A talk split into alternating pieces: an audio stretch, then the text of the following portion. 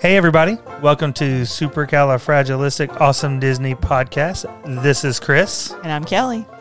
and this is a bonus episode of the pod where we're going to talk about the Hoop-Dee-Doo musical Revue at Fort Wilderness.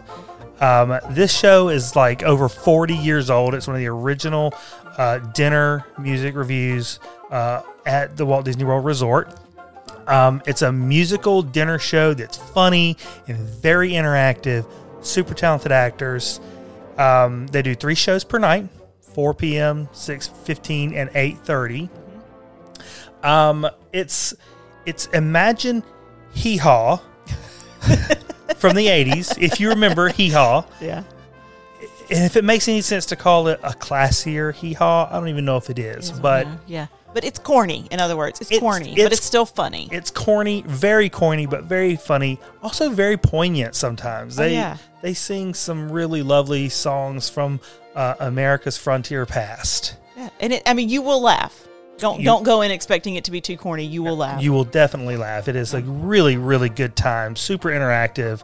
Um, the, it includes all you can eat food, but delivered to your table, family style, um, including drinks and desserts. Yes, alcohol is included in this one for now. and I recommend the red sangria. The red sangria was delightful. it was great. Um, we went. We've been about three times, and and we went when the dining plan was widely accepted for all the seats. But there are two tiers of of seating. There's floor seating right in front of the stage on the floor, and then there's also balcony seating. Uh, and so now the dining plan can be used for balcony seating, but you actually have to pay for floor seating. They don't take the dining plan for that. Um, the the actors do a wonderful job though of getting people in both areas involved and engaged in the in the show. Yeah, the balcony seats are great. I mean, you're right on the balcony. You're going to be able to see. In fact, I would say you could see better in the balcony than you would at the back of the floor. Yeah. So the balcony seats are great. There's just not a lot of them. Right, right. It, it's a, it's a, and they do it. Like I said, they do a really good job of involving everybody. That the actors come right out into the crowd and enter. I mean, it's it's Yeah. wonderful. Um, you do have to get there very early because they are bringing three shows through every night, and so it's it's quite an endeavor to get people out and then get new people in.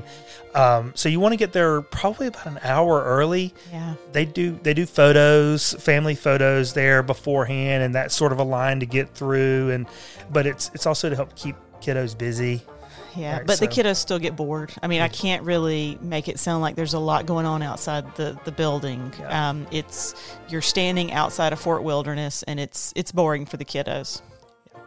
uh, wait, also once they get in the show, they'll love it. they The will wait- love it the they will long. love the show um it, it there are some loud moments so if you've got anyone that's got sensitivity issue, issues there then um then you want to take that into um into account Yeah. Um, it's at Fort Wilderness, so really probably the best way to get there is to get to the Magic Kingdom, whatever the most convenient way is for you from your resort to get to the Magic Kingdom, and then take a ferry from there to Fort Wilderness.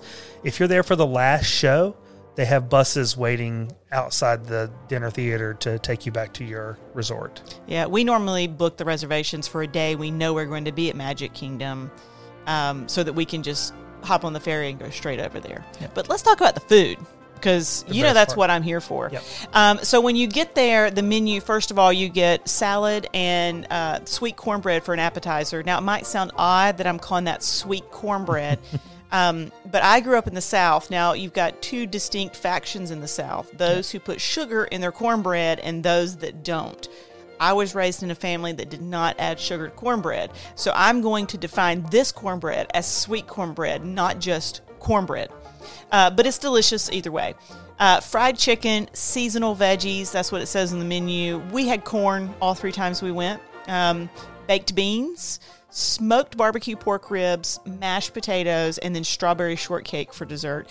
I can't really tell you enough about the food. It comes out literally in buckets. You have massive plates. It is all you can eat. They will keep bringing it. They just plop those buckets right down to you. Literally plop. I mean, it's like a loud bang that you hear throughout It's hilarious. throughout. It's It's, great. part of the show. It's, part part, of the of the show. Um, I found out a secret the last time we went because again, I'm vegetarian, so you guys know I didn't eat the fried chicken or the barbecue ribs. I actually didn't eat the baked beans either because they had bacon in them or pork or some type of thing in them. Um, but the table next to us had mac and cheese. And I said, wait, how did you guys get the mac and cheese? And they said, just ask for it. So, secret menu item, you can get mac and cheese at the Hoop-Dee-Doo musical Revue. All you have to do is ask. Um, I've also heard that you can ask for a vegetarian meal. I've never seen a way to do that with the reservations. So I usually just eat the sides, but I'm sure there's a way to do it. Um, if you search online, you'll also see that they have pescatarian options like grilled salmon, grilled marinated veggies, pasta primavera, which is vegan, and also plain pasta with butter or olive oil, or you can get it with the vegan marinara sauce. So they do have a lot of options if people aren't into the heavy meat and potatoes type of a situation. Um, but as a review, we loved it. It was wonderful. Yeah.